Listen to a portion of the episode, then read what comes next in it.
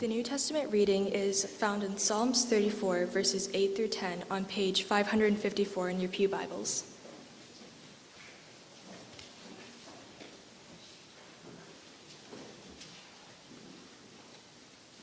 Taste and see that the Lord is good. Blessed is the one who takes refuge in him. Fear the Lord, for his holy for you his holy people. For those who lack him, or for fear for those who fear him lack nothing. The lions may grow weak and hungry, but those who seek the Lord lack no good thing. This is the word of the Lord.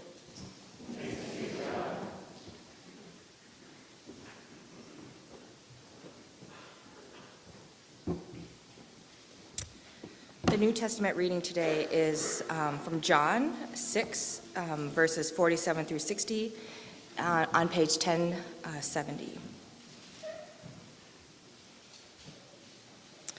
Very truly, I tell you, the one who believes has eternal life. I am the bread of life. Your ancestors ate the manna in the wilderness, yet they died.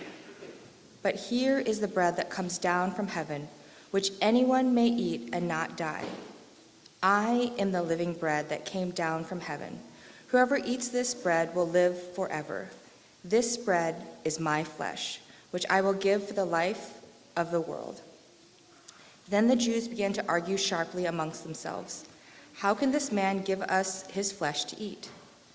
Jesus said to them, Very truly, I tell you, unless you eat the flesh of the Son of Man and drink his blood, you have no life in you. Whoever eats my flesh and drinks my blood has eternal life, and I will raise them up at the last day. For my flesh is real food, and my blood is real drink. Whoever drinks, whoever eats my flesh and drinks my blood remains in me, and I am in them. Just as the living Father sent me, and I live because of the Father, so the one who feeds on me will live because of me. This is the bread that came down from heaven. Your ancestors ate manna and died, and whoever feeds on this bread will live forever. He, see, he said this while teaching in the synagogue in Capernaum. This is the word of the Lord.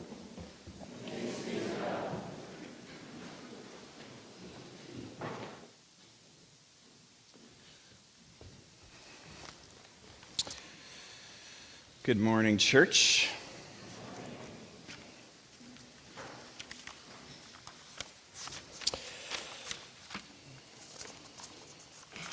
Yesterday, uh, you know, our kids play hockey at 8 a.m. on Saturday mornings.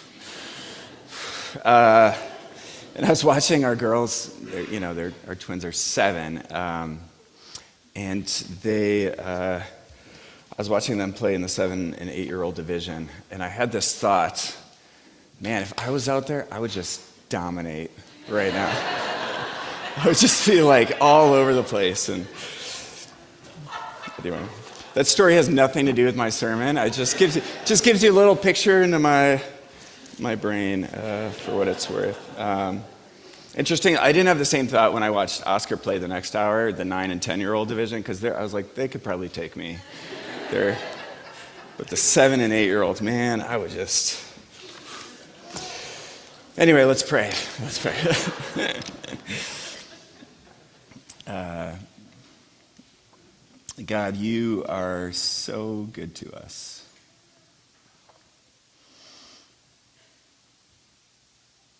Uh, your love for us is unfathomable and is everywhere, all around us and in us. If only we could have the eyes to see. So, Holy Spirit, give us the eyes to see what is true and what is real and what is your very presence in our midst. We ask these things in Jesus' name. All God's people prayed. Amen.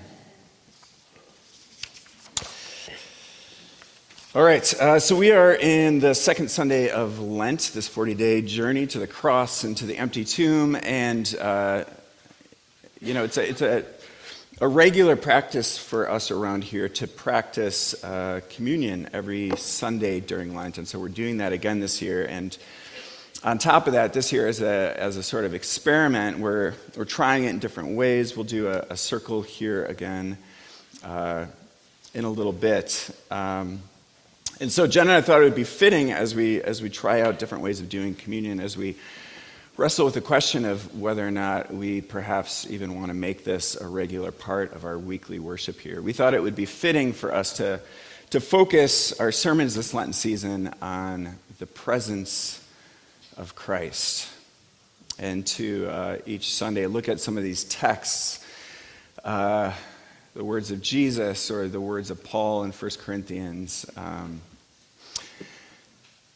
in which Christ tells us uh, a little bit about what exactly this meal is.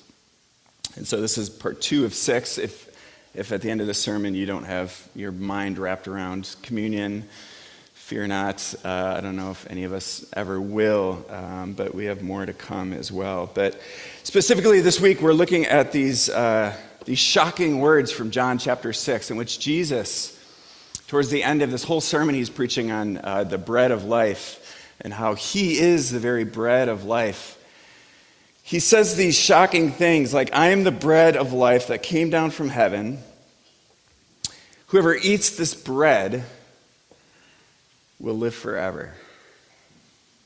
Can you imagine what it might have been like to be there that day when this, this teacher in this small synagogue in Capernaum starts to say things like this?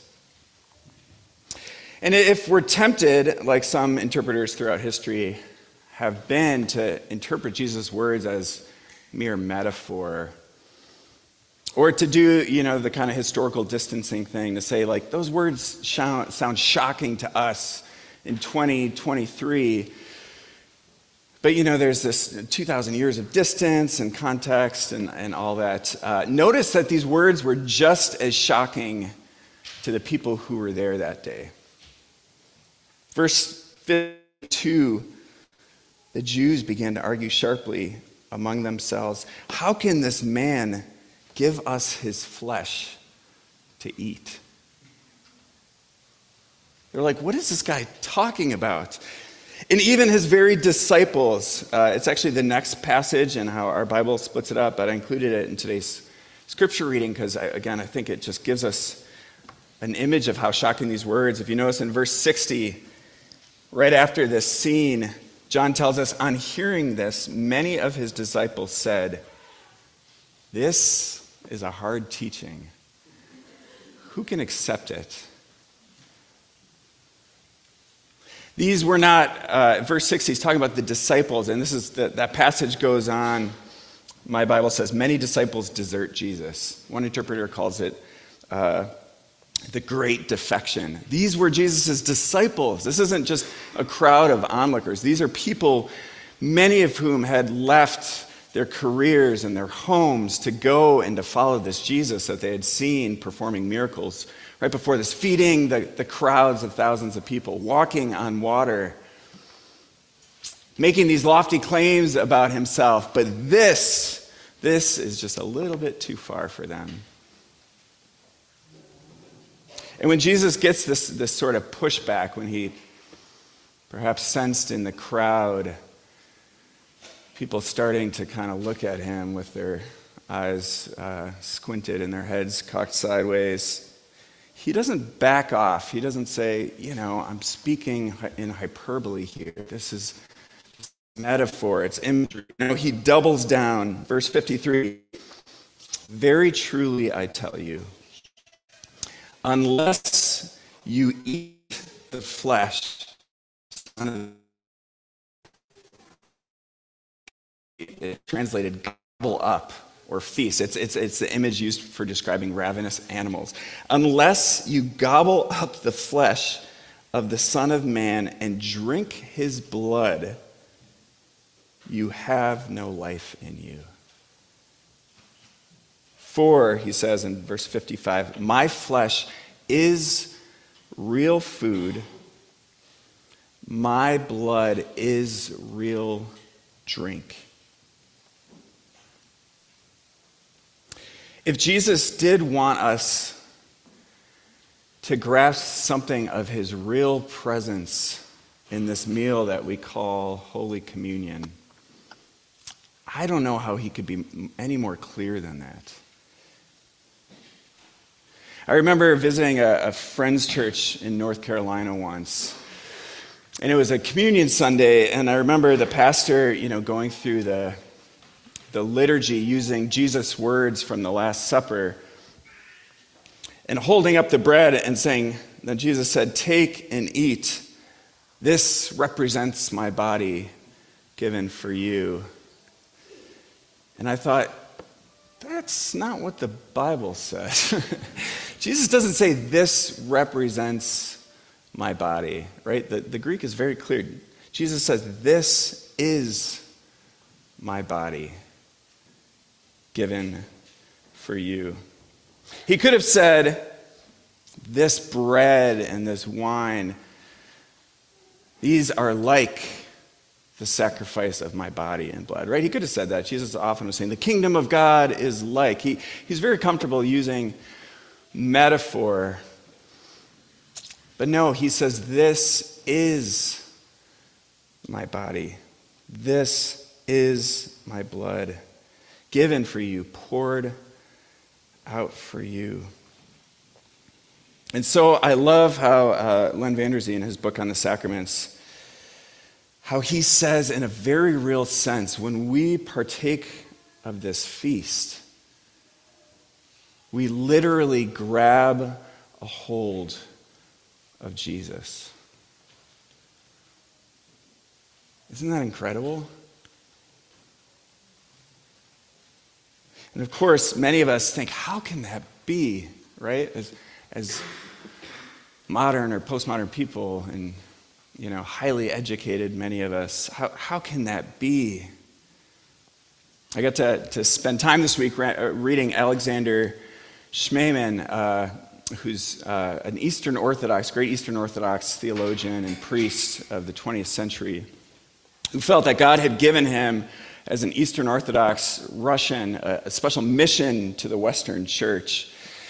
And he writes about how, uh, how off our categories in Western Protestantism is, how, how off our understanding of the sacraments are, because he says we've lost a sense of symbol.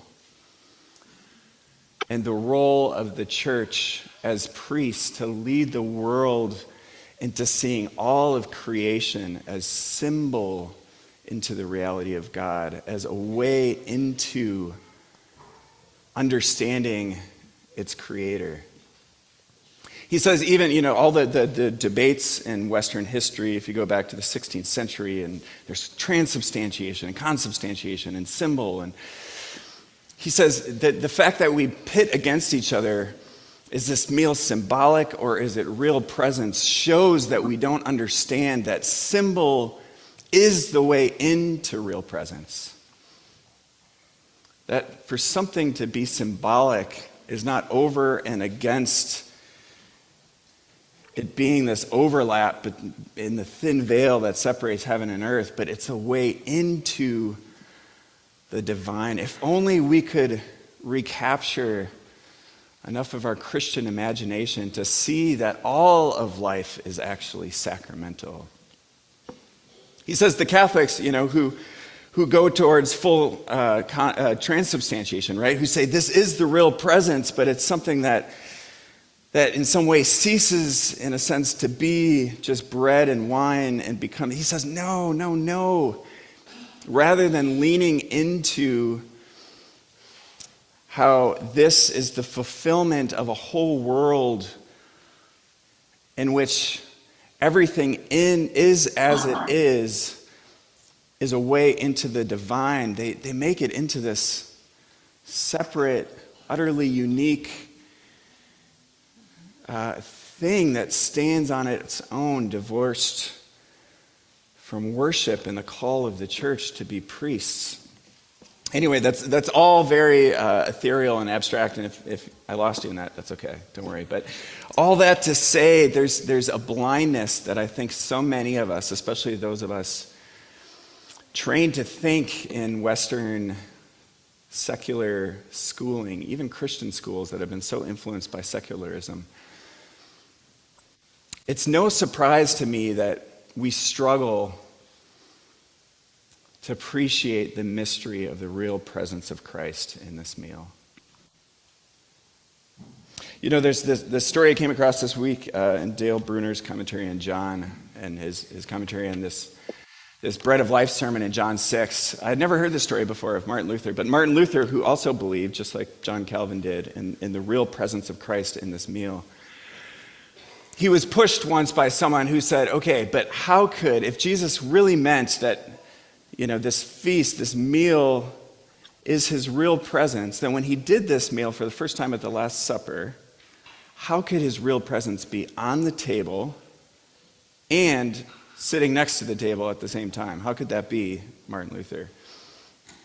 To which Martin Luther responded, Jesus is good at miracles. and Bruner asked the question after telling that story might we simply take Jesus at his word in these texts? What if we begin not with all of our understandings and assumptions about faith and science? What if we begin by simply taking Jesus at his word in these texts? Listening to a sermon. You know, I've, I've, as I've been reading up on the sacraments, I, have realized I think this has been a sort of uh, deficit in my own kind of theological training. And you know, when you're in seminary, sometimes you get, you, you, do a big paper on this topic, you're interested in this. And I never really did a deep dive into the sacraments. You know, we covered it a couple lectures one week and theology too. Uh, and so as I've been reading these last couple weeks, people like Schmemann and, and studying some of these texts, I've come to realize that more or less I've really just thought of this meal as a symbol and not as the real presence of Christ, right? Believing that, that false dichotomy between symbol and real presence. I've more or less thought of it as, you know, Jesus is a great teacher, uses all sorts of illustrations, and isn't it a gift that he gave us this, this visual aid that points us to the cross, right? And, and, and to be sure, we are saved through the cross of Christ, not through the sacraments as though there's something other than, right? The sacraments connect us to the person of Jesus and Christ's work on the cross. But I've been convicted reading this week. It's been this like kind of mind blown sort of, oh my goodness. You know, uh, what if, what if it's true? What if when we celebrate this meal in this mystical sense that I can't wrap my mind around, what if I am literally grabbing a hold of Jesus? And I don't know if, if you can relate to this, but there are times in my, my prayer life and my walk with God where I yearn for the physical presence of Christ. I often experience, you know, an intimacy with Christ in my my prayers or in our worship together on Sunday mornings or uh, sometimes just in that, that still small voice, that quiet moment when I sit in, uh, say, a pastoral care conversation with someone where you can feel, in a sense, the presence of Christ, but, but yet there's still this part of me that longs for the tangibility. I want to touch Jesus. And what if what if He's given us that gift? What if it's true? Dale Bruner again says if everything that Jesus has been at pains to say again and again and again in this sermon in John 6 is true, then it's something that should utterly take our breath away.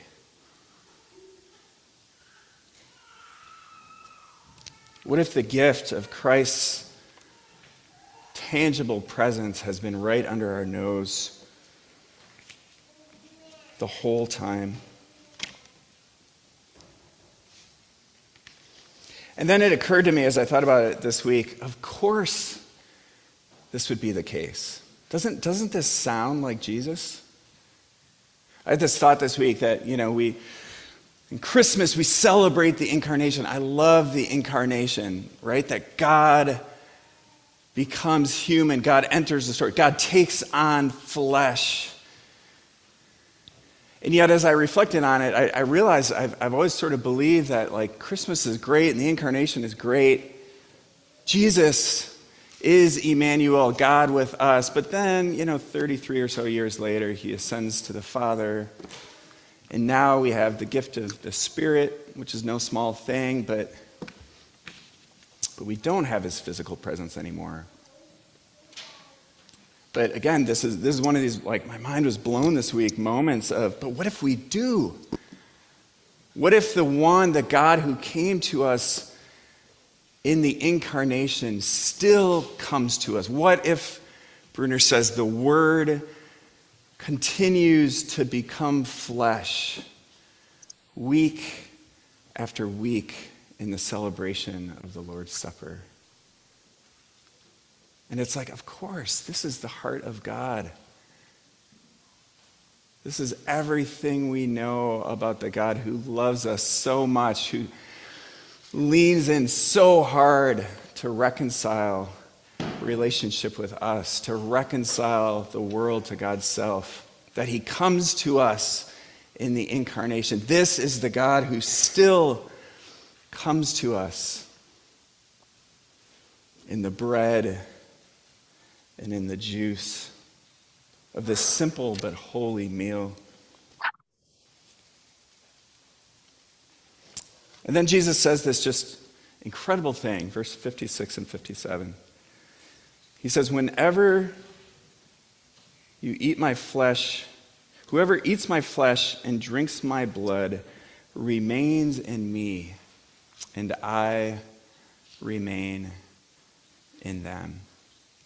It's the, the same language that he'll later use in John 15, where he says, you know, talks about the vine and the branches, and he says, Abide in me, just as I abide in the Father. Or as one translation puts it, whoever is making a home in me, I will make a home in them. And then verse 57, he even he alludes to his relationship with the Father. He says, just as I experience intimacy with the Father, so you will into, you will experience intimacy with me and through me, the Father, through this meal. I, again, I don't know about you, but this is just, for me, it's like, it's been right under my nose this whole time. This isn't just an exercise we do every once in a while to remind ourselves of the gospel, or that we do because Jesus said, Do this in remembrance of me, or because Acts 2 is the mark of the early church, right? The, the quadrilateral, the four things the early church just described as tending to the teachings of the apostles, to fellowship, to prayer, and to the breaking of bread. Yes, we do it for all those reasons, but we do it because in this meal, we're given the gift of Christ's very presence. In this meal, we grab a hold of Jesus. We experience intimacy with the incarnate, risen Lord. What wonderful mystery this is. One last image to, to leave you with. Uh, I, I remember talking to a friend uh, that when we were in Canada last summer, um, our friend Ellie, she had just heard a sermon at her church on the Lord's Supper. And she said she was, she was struck by the preacher who said, uh, if you think about the five senses, and you think about the nature of relationships, there's a progression in the, this, the way we experience each other through the senses as our relationships with one another grow more intimate. And you get, you know, wonder with me, how many people do you think you would recognize through the sense of sight? right? There might be hundreds or thousands of people that you can see and, and you know them. And how many people might you know well enough, probably a, a smaller amount of people, you, well, you know well enough that you, you might be able to, to recognize them through sound, through hearing. You could pick out their voice in a crowd or if they were standing behind you. And then, as we get more intimate, how many people do you know through smell? You know this friend or this family well enough that you know what they smell like. How many people do you have enough intimacy w- with that you know what they feel like? And it just gets even more intimate from there. right? To the point where it's so intimate, it's, it's hard to even talk about aloud, aloud without feeling uh, nervous, wondering if your job security is at risk. Uh, what a wonderful gift. What a, a symbol of God's intimate love for us. That our worship isn't just about seeing and hearing, it goes deeper than even just touch and smell that involves touch and texture and smell and taste. How could the incarnate God get any nearer to us? Let's pray.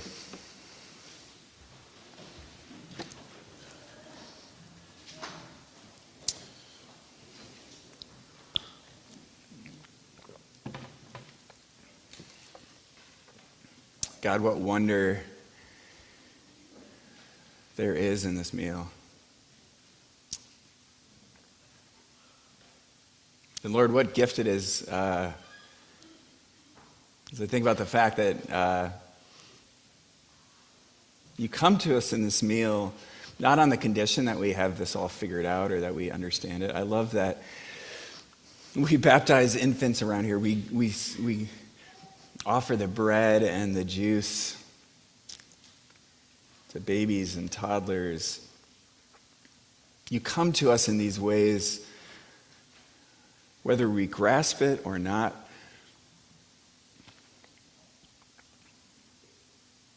You do all the heavy lifting, and all you ask of us is that we come, that as Jen said at the start of the service, we open ourselves enough to you to reach out our hands.